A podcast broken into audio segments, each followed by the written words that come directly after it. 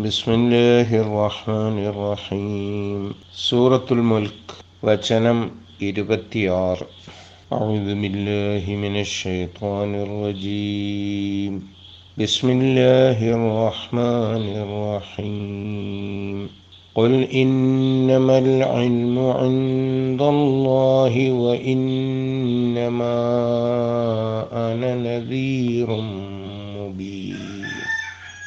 പാരായണ നിയമങ്ങൾ قل إنما العلم عند الله وإنما أنا نذير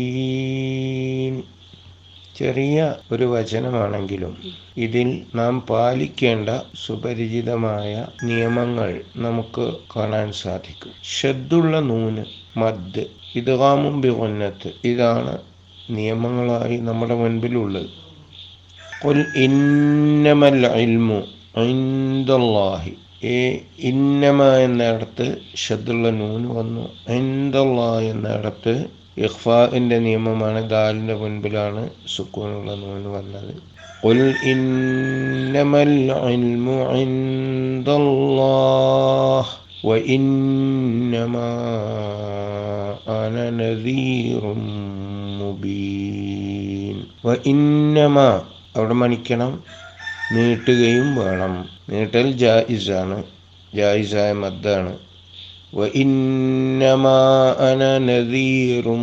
مبين എന്ന് ഓതിയാൽ അതും അംഗീകരിക്കണം നദീറും മുബീൻ നദീറും മുബീൻ എന്നിടത്താണ് ഷദ് മീമന് ഷദ് വരുന്നത്. ആ ഷദ് വരുന്നത് നദീറും അപ്പോൾ റായിലെ മേലിലുള്ള തെൻവീന് കാണൂല.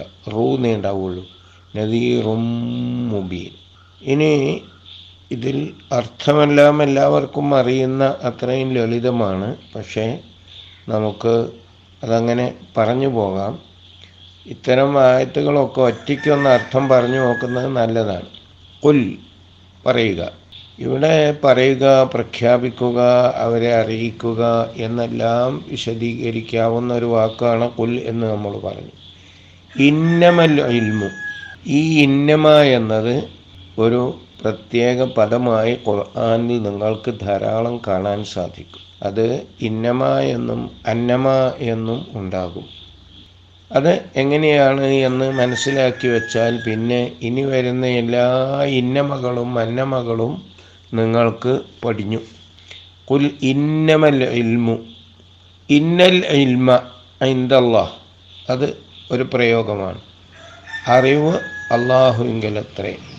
ഇൻ ഇന്നമ എന്ന് ചേർത്താൽ ഇന്നമയുടെ തൊട്ടു പറയുന്ന കാര്യം അതിനപ്പുറത്തുള്ളതിൽ ഒതുങ്ങി നിൽക്കുന്നു. അതിൽ മാത്രമാണ് എന്നർത്ഥം വരും.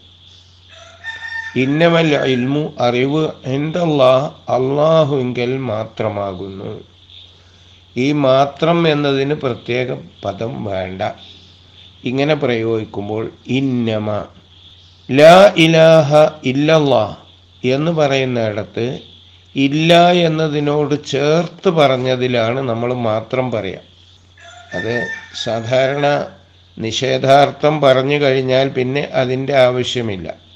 ലാ ഇലാഹ ഇല്ലല്ലാ അള്ളാഹു മാത്രമാകുന്നു ഇലാഹ്. ലാ ഇല്ല എന്ന് രണ്ടും കൂടെ ചേർന്നാൽ അതിന്റെ അർത്ഥം പോസിറ്റീവായി. അതിലുള്ള ലായുടെ നെഗറ്റീവ് ഇപ്പുറത്ത് ഇല്ല വരുന്നതോടുകൂടി എന്തായി? അത് മാറി പോസിറ്റീവായി. ലാ ഇല്ല. ലാ ഇലാഹ ഇല്ലല്ലാ. അള്ളാഹു അല്ലാതെ ഇലാഹില്ല എന്ന് പറയുന്ന അതിനേക്കാൾ ഏറെ അള്ളാഹു മാത്രമാണ് ഇലാഹ് എന്ന് പറയുന്നതാണ് ചിലർക്ക് ഹൃദ്യമായി തോന്നുക.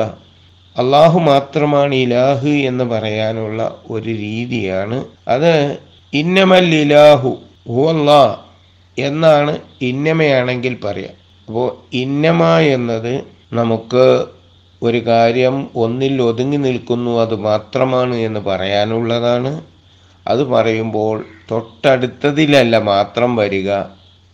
അതിന് ശേഷം വരുന്നതിലാണ് ഇന്നമല്ല ഇൽമു നിശ്ചയം അറിവ് എന്തല്ലാ അള്ളാഹുവിങ്കലാകുന്നു അള്ളാഹുവിന്റെ പക്കലാകുന്നു. വ ഇന്നമ അന നദീറും മുബീൻ വ ഇന്നമ അത് ആദ്യം പറഞ്ഞ ഇന്നമൽ ഇൽമു എന്തല്ലാ എന്നതിനോട് ചേർക്കാനുള്ളതാണ് വാവ്. വ ഇന്നമ തീർച്ചയായും അന ഞാൻ നദീറുൻ മുന്നറിയിപ്പുകാരനാകുന്നു മുബീനുൻ വ്യക്തമായ. വ ഇന്നമ അന നദീറും മുബീൻ ഞാൻ വ്യക്തമായ മുന്നറിയിപ്പുകാരൻ മാത്രമാകുന്നു. വ ഇന്നമ അന നദീറും മുബീൻ ഞാൻ വ്യക്തമായ മുന്നറിയിപ്പുകാരൻ മാത്രമാകുന്നു.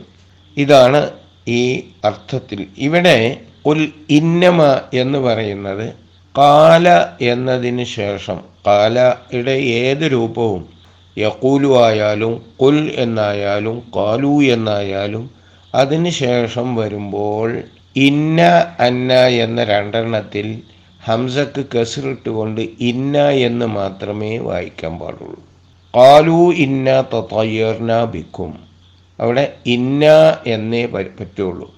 ഒരു വാചകം ആരംഭിക്കുമ്പോഴും ഇന്ന എന്നാണ് വരിക. കാലയുടെ ഏത് രൂപവും പറഞ്ഞു കഴിഞ്ഞതിന് ശേഷം നമുക്ക് തെക്കീത് ഉറപ്പിച്ച് പറയാനുണ്ടെങ്കിൽ അപ്പോഴും ഇന്ന എന്നേ പറയാൻ പാടുള്ളൂ. അതുകൊണ്ടാണ് കുൽ ഇന്നമ കുൽ ഇന്നമൽ ഇൽമു ഇന്ദല്ലാ എന്നിടത്ത് ഈ എന്നായത്. നമ്മൾ സൂറത്തുൽ കഹഫിന്റെ അവസാനം യൂഹ ഇലയ്യ അന്നമ ഇലാഹുക്കും ഇലാഹും വാഹിദ് എന്ന് പറയുന്നിടത്തോ അവിടെ അന്നമയാണ്. അന്നമ ഇലാഹുക്കും ഇലാഹും വാഹിദ്. നിങ്ങളുടെ ഇലാഹ് ഏക ഇലാഹ് മാത്രമാണ് എന്ന് എനിക്ക് വഹി ലഭിച്ചിരിക്കുന്നു ദിവ്യബോധനം ലഭിച്ചിരിക്കുന്നു എന്നാണ് അവിടെ അർത്ഥം. അവിടെ അന്നമയായതും ഇവിടെ ഇന്നമയായതും ഒരേ അർത്ഥത്തിലുള്ള പദമാണ് എന്ന് നമ്മൾ മനസ്സിലാക്കുക. ഇന്നമ എന്ന് സാധാരണ ഇന്നമയാണ് പറയുക. അത് യൂഹ ഇലയ്യ പോലെയുള്ളതിന്റെ കർമ്മമായിട്ട് മഫൂലായിട്ട് വരുമ്പോൾ അന്നമയായിട്ട് മാറും. ഇവിടെ കുൽ ഇന്നമ എന്നതിനോട് ചേർത്ത് പറഞ്ഞത് കൊണ്ട് വ ഇന്നമ അന നദീറും മുബീൻ എന്നാണ് പറയേണ്ടത്. ഇനി ഇതിലുള്ള പദങ്ങളെക്കുറിച്ച് ചില വിശദീകരണങ്ങൾ ആവശ്യമാണ്. ഉൽ എന്നത് നമുക്ക് സുപരിചിതം. ഇന്നമ അതും നമ്മൾ വിശദീകരിച്ചു കഴിഞ്ഞു. അൽ ഇൽമു എന്നത് ഇവിടെ വയക്കൂലൂന മത ഹാദൽ വഅദു ഇൻകുന്തും സ്വാദിഖീൻ എന്നായിരുന്നു കഴിഞ്ഞ വചനത്തിൽ നമ്മൾ പഠിച്ചത്. നിങ്ങൾ സത്യം പറയുന്നവരാണെങ്കിൽ ഈ വാഗ്ദാനം പുലരുന്നത് എപ്പോഴാണ്? അപ്പോൾ ഈ വാഗ്ദാനം പുലരുന്നത് എപ്പോഴാണ് എന്ന് ചോദിക്കുന്നതിന്റെ അർത്ഥം എന്താണ്? വാഗ്ദാനമുണ്ട് എന്ന് നബി സല്ലല്ലാഹു അലൈഹി വസല്ലം തിരുമേനിയുടെ ആ നിങ്ങൾ അള്ളാഹുലേക്ക് ഒരുമിച്ച് കൂട്ടപ്പെടും. വൈലേഹി തൊഷറൂൻ എന്ന് പറഞ്ഞപ്പോൾ അതെപ്പോഴാണ് എന്നാണ് അവരുടെ ചോദ്യം. അപ്പോൾ ആ വാഗ്ദാനത്തിന്റെ കൃത്യമായ സമയമാണ് അവരന്വേഷിക്കുന്നത്. ആ സമയത്തെക്കുറിച്ചുള്ള അറിവ് അൽ എൽമു അപ്പോൾ ഒരു കാര്യം പറഞ്ഞു കഴിഞ്ഞ് വീണ്ടും അത് പരാമർശിക്കുകയാണെങ്കിൽ നമ്മൾ അവിടെ അൽ എൽമു എന്ന അല്ല് ചേർക്കും. ഒരു കാര്യം പറഞ്ഞത് വീണ്ടും അതിനെ തന്നെയാണ് പരാമർശിക്കുന്നത് എന്നതിനാലാണ് ഇവിടെ അൽ എൽമു എന്നുണ്ടാവുക. അങ്ങനെയാകുമ്പോൾ നാം അർത്ഥം പറയുന്നിടത്ത് കുൽ ഇന്നമൽ അൽമു എന്തല്ലാ പറയുക ആ അറിവ് അള്ളാഹുങ്കൽ മാത്രമാകുന്നു എന്ന് വേണമെങ്കിൽ പരിഭാഷ ചെയ്യാം ഈ അർത്ഥത്തിൽ. എന്നാൽ എല്ലാ അറിവും അള്ളാഹുങ്കലാണ് എന്ന അർത്ഥത്തിലും ഇങ്ങനെ പറയാം. ഇന്നമൽ അൽമു എന്തല്ല അറിവ് അള്ളാഹുങ്കൽ മാത്രമാണ്. അതുകൊണ്ട് ഞാൻ എനിക്ക് അള്ളാഹു അറിയിച്ചു തരുന്ന കാര്യങ്ങൾ മാത്രമേ നിങ്ങളോട് പറയുന്നുള്ളൂ. അറിവ് അള്ളാഹുങ്കൽ മാത്രമാണ് എന്ന് പറയുമ്പോൾ അതാണ് സാഹിത്യപരമായി കുറെ കൂടി ഉയർന്നു നിൽക്കുന്നത്. കൊൽ ഇന്നമൽ ഇൽമു എന്തല്ലാ പറയുക അറിവ് അള്ളാഹുങ്കൽ മാത്രമാകുന്നു. അവിടെ അറിവ് എന്ന് പറയാൻ പറ്റുന്നതെല്ലാം ഈ അൽ ഇൽമ് എന്നതിൽ വരും. വൽ അസ്രി ഇന്നൽ ഇൻസാൻ ലഫി ഹുസ് എന്നതിൽ അൽ ഇൻസാൻ എന്നത് മനുഷ്യരെല്ലാം എന്ന് നമ്മൾ അതിനർത്ഥം പറയും. മനുഷ്യരെല്ലാം നഷ്ടത്തിലാകുന്നു എന്ന്.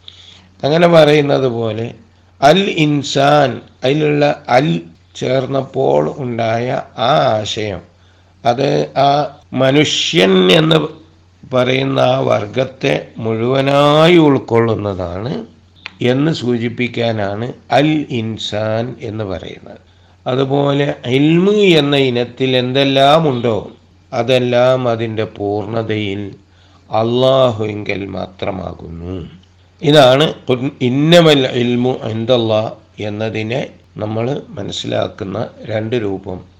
ആ അറിവ് അള്ളാഹുങ്കലാണ് എന്ന് പറയുന്ന ലളിതമായ ഒരു സങ്കല്പം കുറച്ചുകൂടി ആഴത്തിലുള്ള സങ്കല്പം അറിവ് അള്ളാഹുങ്കൽ മാത്രമാകുന്നു. യഥാർത്ഥ നോളേജ് അറിവ് അള്ളാഹുങ്കൽ മാത്രമാകുന്നു. The knowledge is with Allah alone അങ്ങനെ പറയുമ്പോൾ അത് കുറച്ചുകൂടി വ്യാപകമായ ആശയം നൽകുന്നു. വ ഇന്നമ അന നദീറും മുബീൻ. അന ഞാൻ നദീർ നദീർ എന്ന് പറയുന്ന വാക്ക് ഒരു കാര്യത്തെക്കുറിച്ച് താക്കീത് നൽകുന്നവൻ മുന്നറിയിപ്പ് നൽകുന്നവൻ വാണിംഗ് കൊടുക്കുന്നവൻ എന്നൊക്കെ നമുക്ക് പറയാം. അപ്പോൾ വാണിംഗ് ആണ്. ഒരു വാണിങ്ങിന്റെ പ്രത്യേകത എന്താണ്? ഒരു അപകടത്തിൽ പെടുന്നതിന് മുൻപ് അറിയിക്കാനുള്ളതാണ് വാണിംഗ്. ഒരാൾ അപകടത്തിൽ ചാടി കഴിഞ്ഞതിന് ശേഷം പിന്നെ അയാൾക്ക് മുന്നറിയിപ്പ് നൽകിയിട്ട് കാര്യമില്ല. അതുകൊണ്ട് നമ്മൾ മലയാളത്തിൽ മുന്നറിയിപ്പ് നൽകുക എന്ന പ്രയോഗം ഇതിന്റെ അർത്ഥത്തിൽ വളരെ ഫിറ്റായി വരുന്നുണ്ട്. മുബീനുൻ വ്യക്തമായ മുബീൻ സൂറത്ത് യാസീനിൽ എട്ട് മുബീനുണ്ട് എന്ന് മുതൽക്കുള്ള ഒരുപാട് മുബീൻ നിങ്ങളുടെ മനസ്സിലുണ്ടാകും. മുബീൻ എന്ന് പറഞ്ഞാൽ വ്യക്തമായ ഈ മുന്നറിയിപ്പിൽ ഒരവ്യക്തതയുമില്ല പറയുന്നതെല്ലാം ശരിക്കും മനസ്സിലാകുന്ന കാര്യമാണ് എന്ന് ആണ് അതിന്റെ ഉദ്ദേശം. വൈന്നമാന നദീറും മുബീൻ. ഖുർആൻ ആഴത്തിൽ പഠിക്കാൻ അള്ളാഹു നമ്മെ സഹായിക്കട്ടെ.